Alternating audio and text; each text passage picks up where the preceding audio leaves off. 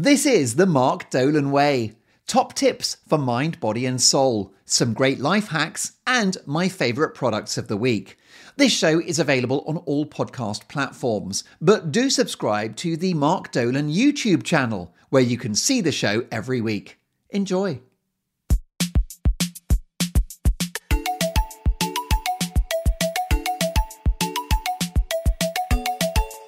Welcome to the show. Let's talk about seed oils. What are they and why are they a problem? So seed oils are another name for so-called vegetable oils, which we were all encouraged to adopt in our diets.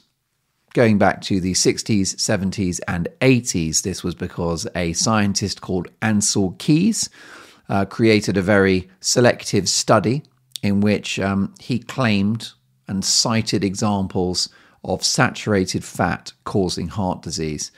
This has been contested, it's controversial, but it entered mainstream science almost unquestioned, and it meant, and I don't know about you because I don't know how old you are, but I was growing up, I was born in 1974, I was growing up in the 80s, and in the 80s everything was like low fat, low fat, low fat. Saturated fat was bad, even though, let's be honest, saturated fat, given the fact that it's in fish and meat and dairy, is something that human beings have been eating for centuries, millennia.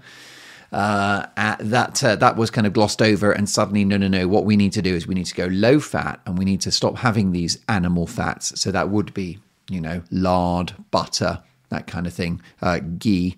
And instead we've got to replace these fats with vegetable oils. Now, vegetable oil sounds very healthy, doesn't it? I mean, vegetable. Who doesn't enjoy a vegetable? And that's supernatural, isn't it? Well, the bottom line is they're not vegetables, okay? So sunflower oil. Sunflower is not a vegetable, it's a seed. You have corn, rapeseed, sunflower oil, soybean oil, cottonseed oil. These are all of these so-called vegetable oils. And the problem with them is that they require an industrial process in order to be produced. So, for example, corn oil, which you'll be familiar with, is created by using a chemical called hexane. So essentially, you've got to use this astringent chemical to strip the oil out of corn.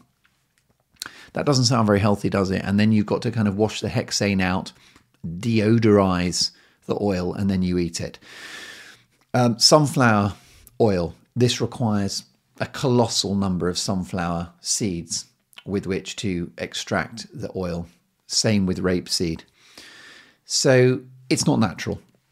The rule of thumb, the kind of acid test of quality for an oil, is that it comes from, good oil comes from anything that you can squeeze and oil comes out. So things that are naturally oily. So palm oil is controversial because it's often not farmed, not grown sustainably. And that is a problem. So if you're going to have palm oil, try to get responsibly sourced palm oil, sustainably produced, and that does exist. But the palm is a really healthy source of oil. Why? Because it's a very fatty plant. If you squeeze a palm, oil just drips out of it. It's the same with olive oil. Olives are oily. You squeeze them. That's why when you buy your extra virgin olive oil, it will say cold pressed. I mean, that's all they have to do. They just press the olives and the oil comes out. Let me just remind you that you're using chemicals like hexane to make corn oil. And you're using, high-powered pressure to get the oil out of sunflower seeds. And you need a gazillion just to make a small amount of oil.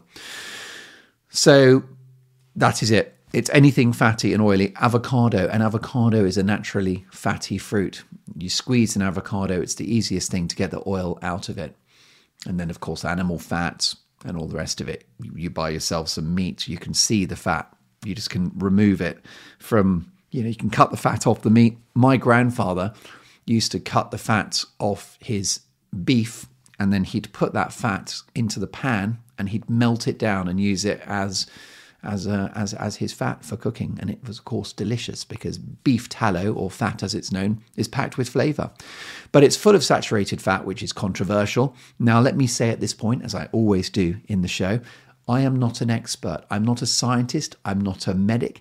There are lots of doctors and scientists who do think that saturated fat causes heart disease. It's really bad for you, furs up your arteries and kills you.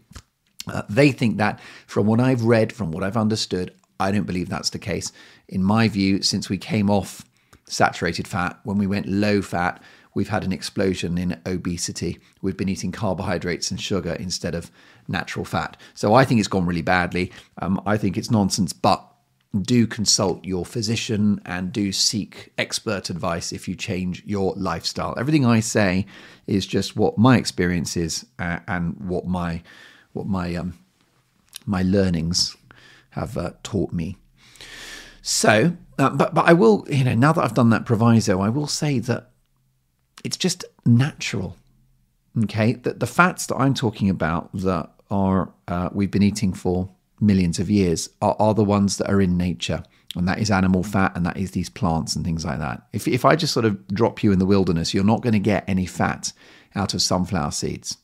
But if you find an avocado, or if you catch a rabbit, or if you catch a fish, or if you manage to hack off a piece of palm or some olives, you're getting fat. So there you go. Now, what is the problem? Apart from the fact that they're not natural, what is the problem with these seed oils? Well, they are linked to health conditions, okay, including inflammation. And there is a suggestion that these seed oils are obesogenic, or linked to obesity, linked to inflamed arteries. And lots of other people suggest that they get headaches and they get all sorts of other symptoms. I've got no proof of that. But there's plenty of resources out there that will suggest that these seed oils are a health concern. It's interesting now because some food companies, including manufacturers of crisps, or as the Americans call them, chips, are now using high oleic acid versions of sunflower oil. Now, why is that? Well, because there is some suggestion, some evidence that when you heat up these seed oils, things like rapeseed and sunflower oil, that it's makes the oil toxic, it oxidizes it, and it causes it to be bad for human health. There is even a suggestion that just the production of these oils and storing them in a clear bottle in the supermarket means that they've become bad for you, they've become toxic already before you even heat them up. But there's plenty of concerns about what happens to vegetable oils, these seed oils, when you cook with them. So there you go. Now, what is the solution? Well, I've mentioned butter. That's a delicious, fabulous fat. You've also got avocado oil, which is expensive but delicious. My favourite mayonnaise is avocado oil mayonnaise. There's a British brand called Hunter and Gather, which I'd highly recommend if you can get that, which is a very international show. So I don't know if you can source Hunter and Gather internationally. You might be able to purchase it through Amazon. But the ingredients are just raw, free-range eggs, avocado oil, salt, butter, I think a splash of white wine vinegar. Delicious, tastes exactly like regular mayonnaise, but the problem with regular mayonnaise is it's full of those seed oils, which you don't want. So you've got avocado oil, you've got the butter, you've got animal fat, you have palm oil, sustainably sourced, you have ghee, which is delicious in cooking. And I've got another fabulous ingredient for you, and it's very cheap, and it does everything, and it is coconut oil. So coconut oil is inexpensive, and you can very often get organic coconut oil, and it still won't cost you much. I think I bought about 500 milliliters, half a kilo of organic coconut oil recently for less than £5. And that's a lot of fat. That's a jar of fat. Again, coconut, very fatty, very naturally fatty. And that's why it makes for a great oil. And it's quite high in saturated fat. I know you'll panic about that. And it means that when you cook it, it's very stable. It doesn't oxidize. It doesn't degrade. It doesn't lose its infrastructure. This is the issue with the seed oils, as I say. What happens to them when they heat up? Another good test of a good oil, by the way, is if it's hard when it's cold, which you'll have noticed all the good oils are. Even if you go to a farmer's market and you buy olive oil in the winter, you'll notice it's kind of got little lumps in it and it's kind of turning solid because it's got the right balance of mono and saturated fats. So I'm a big fan of coconut oil. Now, not everybody likes the taste of coconut, including me. So if it's a problem, may I recommend odorless coconut oil? Biona, which is the one I'm holding at the moment if you're watching, but I'll describe to those that are listening. Biona organic coconut oil. And what they've done is naturally extracted the coconut taste from the oil. And it does a job. It's excellent. And what I love about coconut oil is that I just think it's a real Armageddon product. Because if the world was about to end, if you've got coconut oil with you, you can eat it, okay? A rich source of energy, just pure fat. You can cook with it. You can use it on your skin. It's an excellent natural moisturizer. You can use it as it goes in your hair. Maybe your hair's a little dry. Just rub a bit of coconut oil into it. You can, let's be honest, you can fry with it. It's an excellent frying device.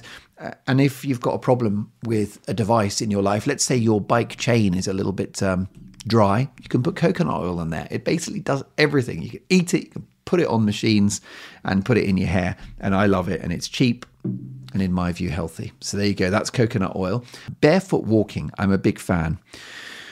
Not quite sure how it happened, but I have started to do important bits of work barefoot because I walk around, I get ideas for my work and I do little dictation and stuff like that. And I do it barefoot. So I walk the streets. I live in London, so I've got the city and I've got to worry about dog poo and all the rest of it.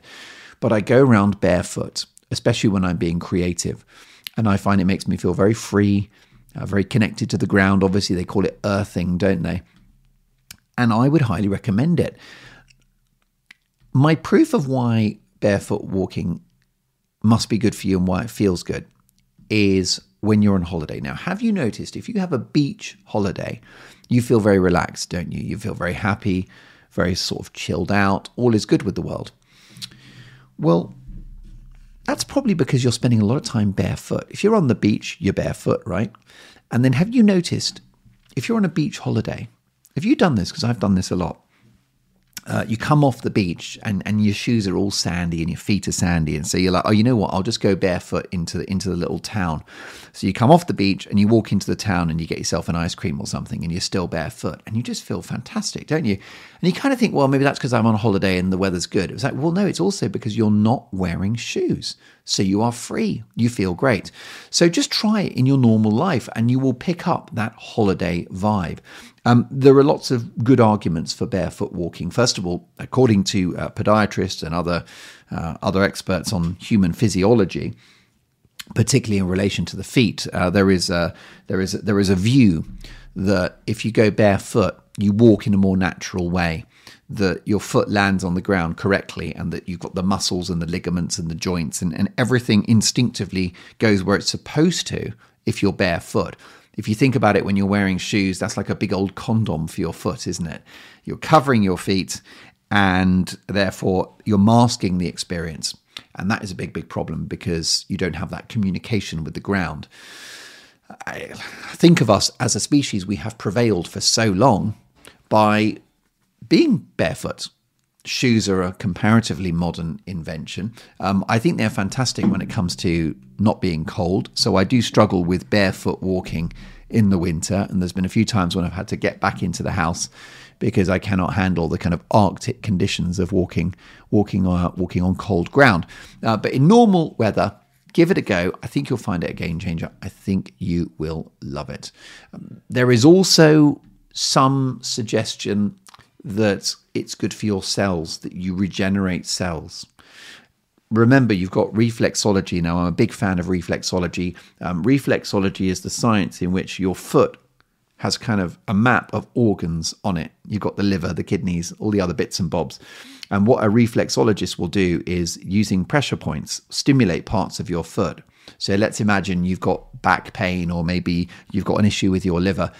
They will use their expertise to focus on a certain part of your foot and just massage and press that individual bit based upon the map And really, there's an element of reflexology to barefoot walking or earthing, especially if you're in the park. I mean, that's another thing. If you're worried about the pavement, you're worried about bits of broken glass or stepping on a nail or dog poo, I understand your concerns. I think it's worth the risk because I always feel good when I walk barefoot and I find it boosts my creativity. But if you're concerned about that, well, then why don't you just go barefoot in the park? So once you get into the park, take your shoes off and just walk on the grass barefoot. Or maybe just try it when you're at the beach and let that be the nursery slope for you. But you know, I think it stands to reason that there must be an element of reflexology to barefoot walking because your feet touch the ground and therefore all the little nerve endings in your feet are going to be stimulated. And that's got to be a good thing. So it's lovely. You do get some odd looks. I was barefoot walking the other day and a guy walked past me and said, "Nice shoes, mate." But this is the price you pay for being an innovator, I've got to say.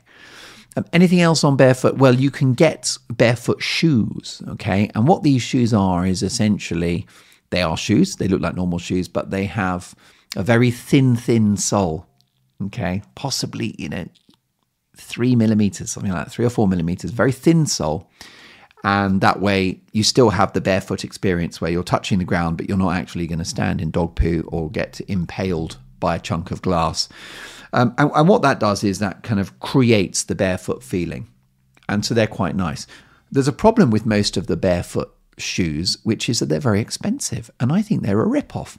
And so are you ready for a Mark Dolan money-saving hack? If you want barefoot shoes, just buy a normal pair of gym shoes, right? So this is not going to work with your Nike Airs because the Nike Air has this very, very thick sole. But if you get something like Converse, now you'll be familiar with Converse, the American shoe. It could also work with your basic gym shoes in a really cheap shop, £10, £15, the cheapest, crappiest little gym shoe. But let's use the Converse as the best example because most of you will know what a Converse trainer looks like. And you know that it's got a thin sole. And here's how you turn it into a barefoot shoe for a fraction of the price. You remove the insole. Okay, so you get your Converse or your basic gym shoe, remove the insole, and you'll find there's just a pathetic layer that remains. And you just go around wearing those shoes. And you'll find that they're exactly the same as barefoot running shoes or barefoot walking shoes. They're just thin, and it's a cheaper alternative. Look through your shoe collection, see if you can find some shoes that do have a thin sole and take out the insole, and it may be that they're adaptable. But that works brilliantly. And I think that's a good way of getting into barefoot walking is to have shoes without insoles that have got a thin layer or barefoot shoes. Try those out and you'll get the bug. You'll get a taste for it. And then when you wear normal shoes that have got a thick sole, you'll feel very disconnected from the ground and it's not nice. So I do enjoy that. There's a lot of talk of barefoot running. I'm a bit concerned about that. Now, as you know, I've got a duty of care in terms of your health and injuries and stuff like that. Some people swear by barefoot running, and that means that they go running barefoot, okay? And of course, as a species, we have been running without shoes, again, for millions of years. No problem. And then you have these barefoot running shoes, which is a shoe with a thin sole that you can go running in, all sorts of different brands. But I've heard a few horror stories of people getting lots of injuries from running for miles without the cushioning that you would get from a normal running shoe. I personally would not run in barefoot shoes or barefoot. I would run in conventional running shoes. But that's just my experience. I don't know what your experience might be of that. So my recommendation is that barefoot is for walking only. But it's a free world. And if you have success barefoot running, good luck to you. Congratulations and well done. Well done. Right, how are we doing? A few other bits and bobs for you. My product of the week. Now, my lovely wife was expecting our first son many years ago. And she had a craving for sparkling water, probably because of morning sickness type stuff. And it was something that she liked and made her feel better. And I love sparkling water. I think it's great. I think one of the reasons why soft drink companies do so well is the sparkling nature of their products. Because I gave up sugar in June of 2018, and I sort of swapped from sugary soft drinks to sparkling mineral water. And actually, I mean, once you've had a couple, you forget. The experience of drinking sparkling water is a bit like having a soft drink, you know, and you realize that the allure of Coca-Cola and 7-Up and everything else, of course, it's the sugar and it's the taste, but a lot of it is the bubbles.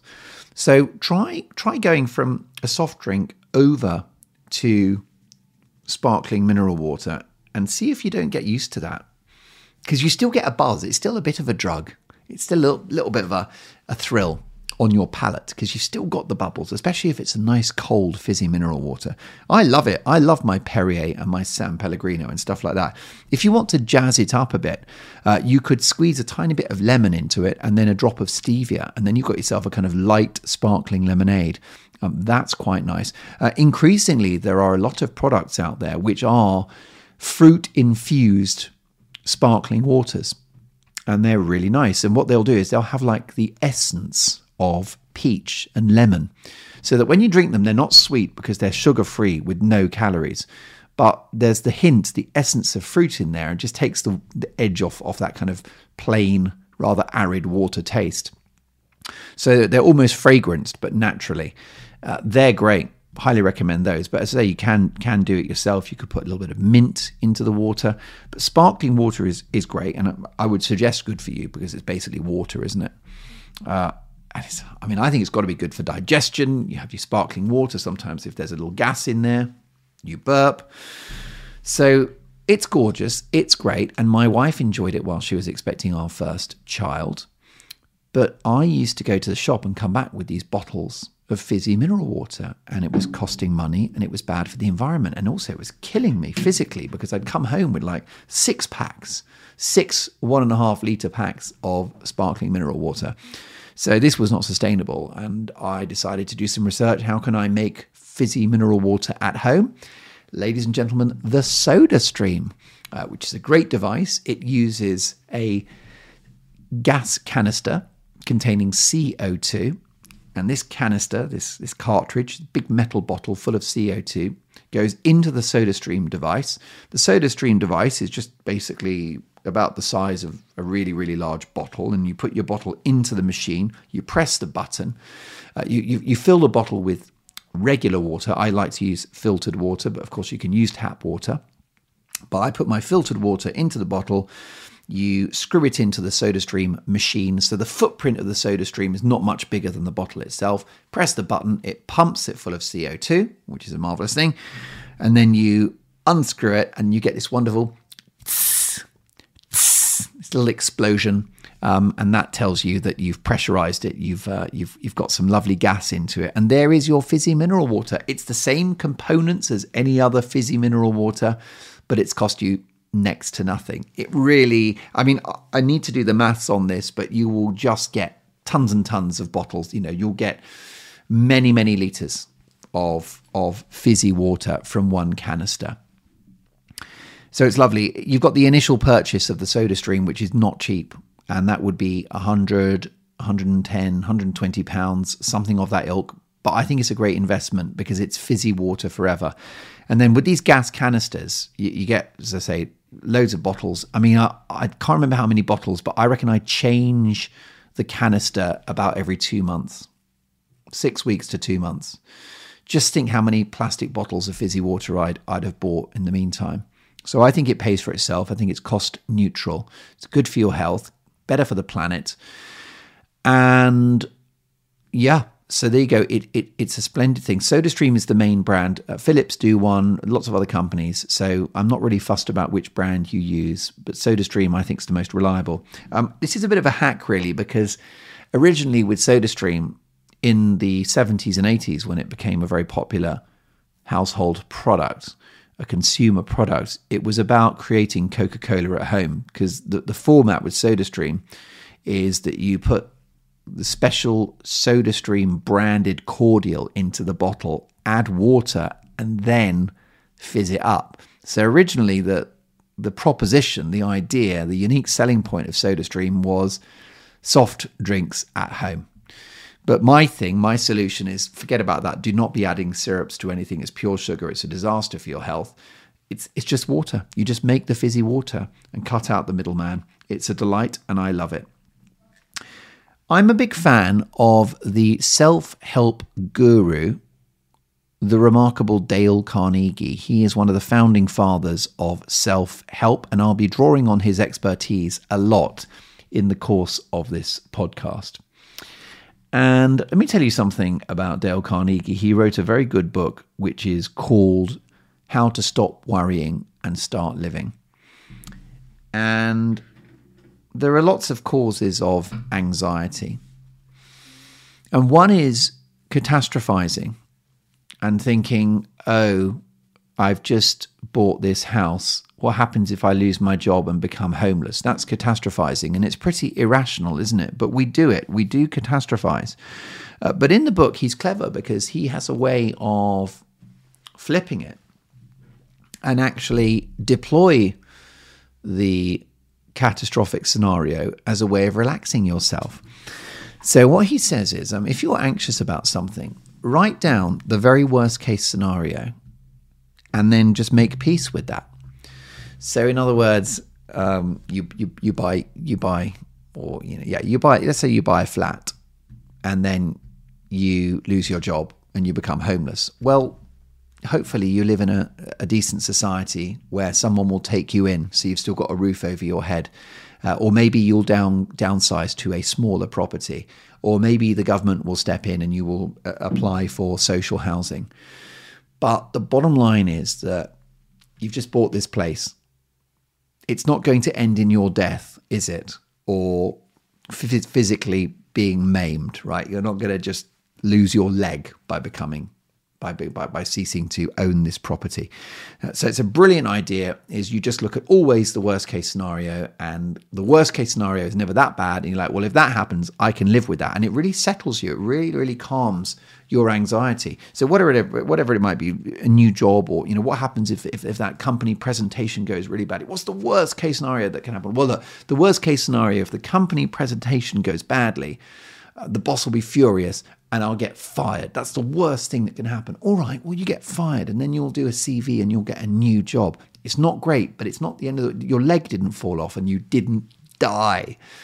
So it's great. You're worried about anything. What is the worst case scenario? Can you live with that?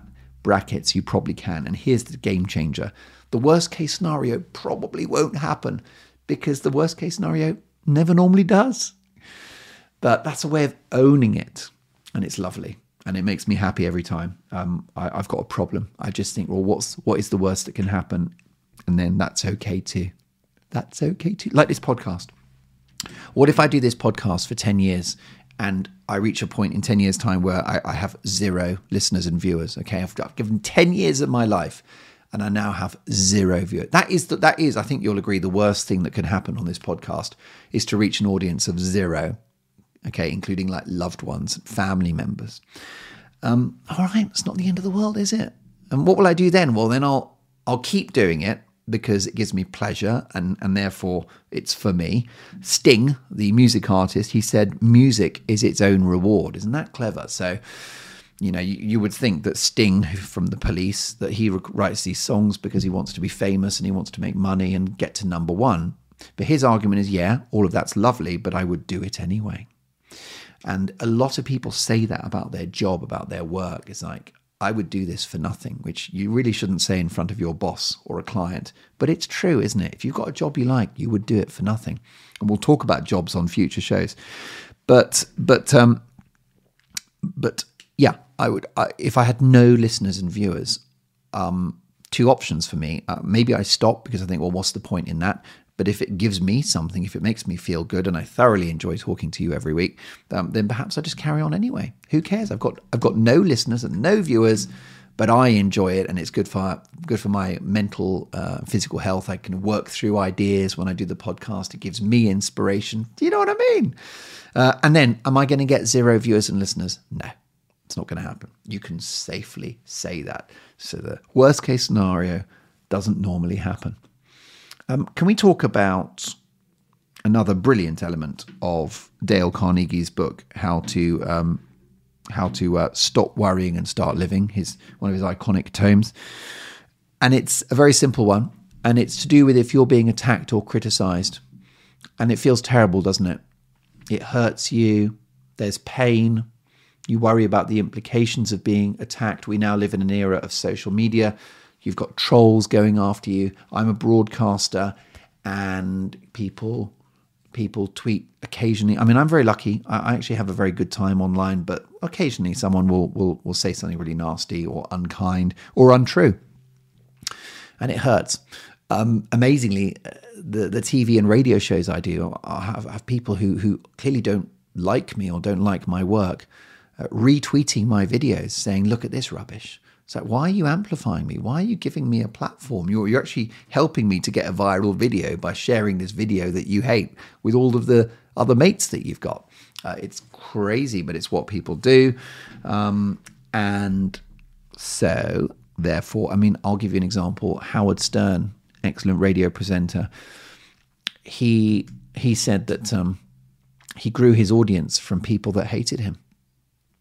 And that the more antagonistic and controversial he was, the bigger his audience became. Rupert Murdoch, the media entrepreneur, said that a newspaper will do well in terms of sales if the reader is enjoying it, right? Even if they don't agree with it. And some readers will buy a newspaper they don't like, but they buy it every day. And it's because it stimulates them, it triggers them. So here is the great thing. If anyone has a go, if someone makes a remark about your hair or your outfit, or someone makes a remark about your work, or makes a remark about anything, any aspect of you that's negative, think of this following mantra. Nobody kicks a dead dog. Okay, what that means, if someone attacks you, there's something about you that threatens them, that makes them feel insecure, that makes them feel inadequate. So be very flattered if somebody attacks you online or in person, okay? Because you have a power and that makes them uncomfortable. Nobody kicks a dead dog. Be flattered if somebody has a go at you. It's amazing. It's a beautiful thing. And you could just always, you know, the worst thing ever is to be ignored, right? That's how, if you want to really make someone else miserable, don't go online and viciously troll them. And don't abuse them. Well, you shouldn't anyway. Just ignore them. That is kryptonite to anybody. To be ignored is the worst thing ever. But if someone's giving you attention, they're doing it for a reason. Possibly the more attacked you get, the better a job you're doing. You know, just own it. Just drink it up. It's terribly important to understand that you will always have critics. There will always be people that don't like what you're doing.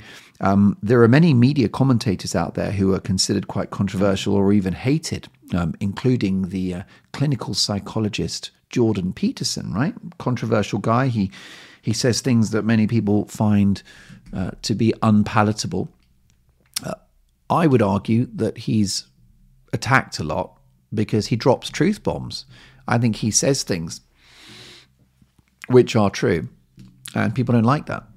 In history, if you drop truth bombs, you are often vilified. But here's the thing.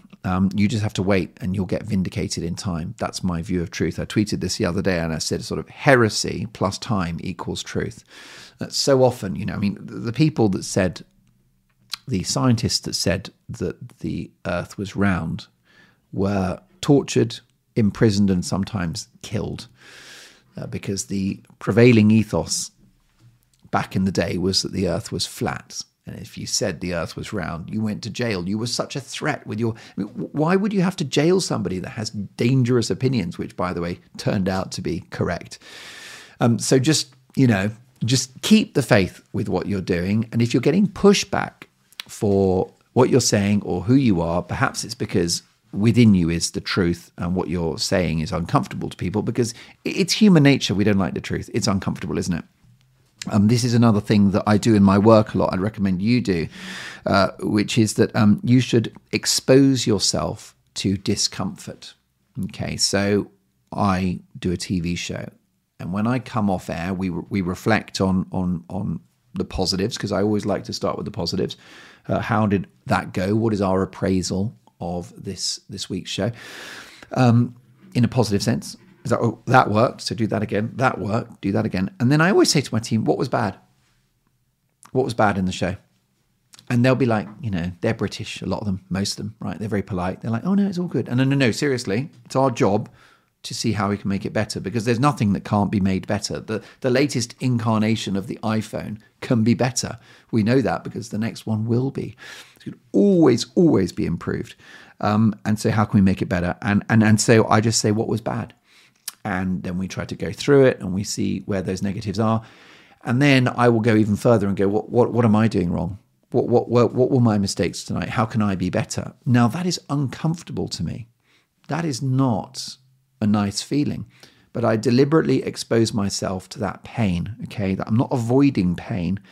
I'm actually appropriating it and bringing it onto myself. And I'm saying to my colleagues, please, can you hurt me and make me sad and give me pain so I can be better? And then what they'll do is they'll say, yeah, well, you've got this habit where you kind of like say something 3 times. By the way, I probably do, don't I, on this podcast? Or your hair, it was a bit strange today. Or you let that guest off the hook. You were not, you were not tough enough with that guest. Or you tried to be funny. At that point, it wasn't funny. It was just rude or something, you know. And I try to bathe in that constructive criticism, and it has to be constructive. It can't be personal and non-constructive. So the feedback can't be, well, the problem, Mark, is that you're not talented, or your face doesn't look right on TV, or your views are inappropriate, or we cannot be attacking the basic fundamentals of a person that will not change. That's the worst thing ever. If the note was, can you have different opinions? Or can you make your face different? Or, can you have a different sense of humor? No, do not allow any of that to prevail. And by the way, there are plenty of workplaces and relationships where you'll have a partner that tries to change you. I had a girlfriend once who recommended I take up smoking. She said, I think you'd look quite attractive smoking. Can you imagine what a terrible piece of advice that is? That was not a good relationship, I think you'll agree. And actually a very nice person, but that was a bad moment and I wasn't having it. The idea that you would improve yourself by taking up smoking, not great, is it? So there you go, that is it.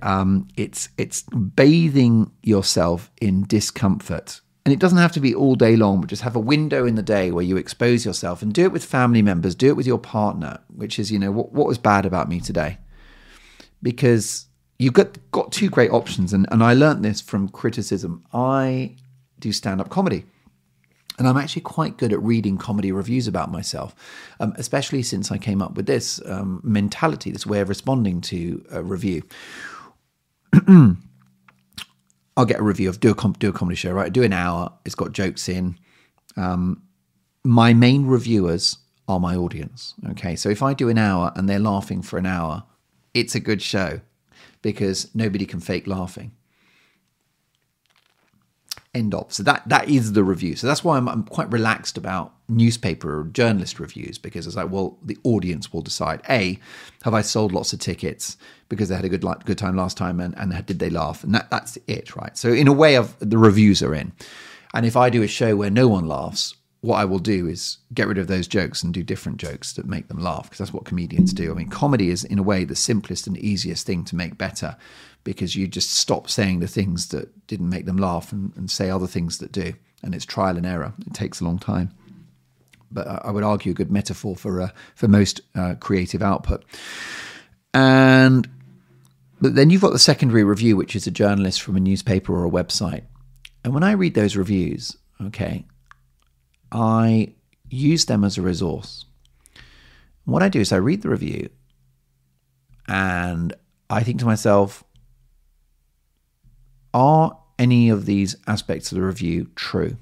Okay, so if it's a negative review and it says he does this, this, and this, very often I just think, oh yeah, that's a good point. I do this, this, and this, and it's really annoying and it spoils the show. So I have improved my act from reading reviews that point out bad things. Now, they don't know that I'm going to use this negative review as a resource with which to make myself better. But essentially, they've given me a free professional consultation. They've directed the show, and it costs me nothing, right? Do you know how much it costs to get a director to come and direct your show? Especially an industry professional like a journalist who's watched thousands of comedy shows, reflected about comedy, written maybe books about comedy. You've got that colossus of a comedy expert watching your show. They've given you a 1-star review, right? So other comedians, they see the 1-star review, they read it, they cry, they get angry, and they're in a bad place. I don't. I get a 1-star review and I'm like, right, what can I gain from this? What can I get out of this review? And it says I stand odd. It's like, yeah, that's a good point. I'll improve my posture. Oh, it says that there was one particular review, and it said that he's got these really good jokes, but then he's got this annoying habit of then saying another thing after the joke. And other comedians would be insecure and like, oh, shut up, you're being horrible, right? Whereas I am immersing myself in the constructive criticism. I'm immersing myself in the pain. I'm open to what they don't like. And I'm thinking, okay, so I actually stopped doing that. I would just do the joke and they're laughing and not say another thing, right? Just finish the joke, the audience laugh, and then move on to the next joke. But I used to add little bits, little twiddly extra bits, right? Got rid of it because of that review. And that was a 1-star review. The person hated me. And they won't be happy if they hear this. They won't be happy that they helped me with that review, because I think the 1-star was bitchy and they're like, let's take Dolan down. But actually, even if someone attacks you, there is resource within that you can make some use of. So there you go. So nobody kicks a dead dog. And we know that success teaches you nothing. And what can you learn from a 5-star review? No, the 1-star review is the one you need to find and actually glue it to the wall. Oh, and that's the other thing I wanted to say, is that sometimes you'll get a review, or maybe for you, if you're working in an office or any kind of enterprise, you see what you can get, which is useful for you. But the other thing is, you are entitled to look at their motives and push back. Okay, so I've had bitchy reviews that were not about the show, but about me. It's like they've written this article because they don't like me and it's an agenda.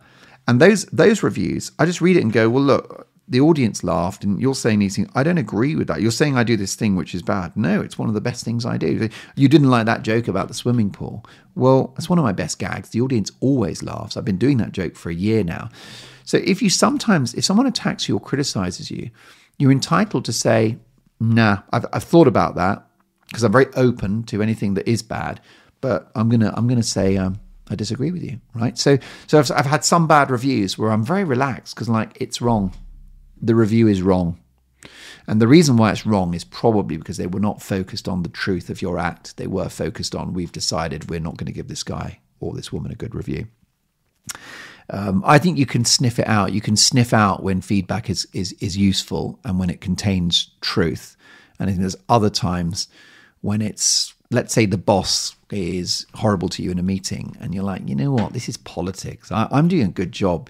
My quarterly sales are the highest I've ever done and I'm delivering for this company. And the boss says I'm not. But that's just like, the numbers don't add up. So then it becomes about the boss. And maybe the boss is jealous because you're so good that he or she wants to get you out because they see you as a threat. So there you go. Nobody kicks a dead dog.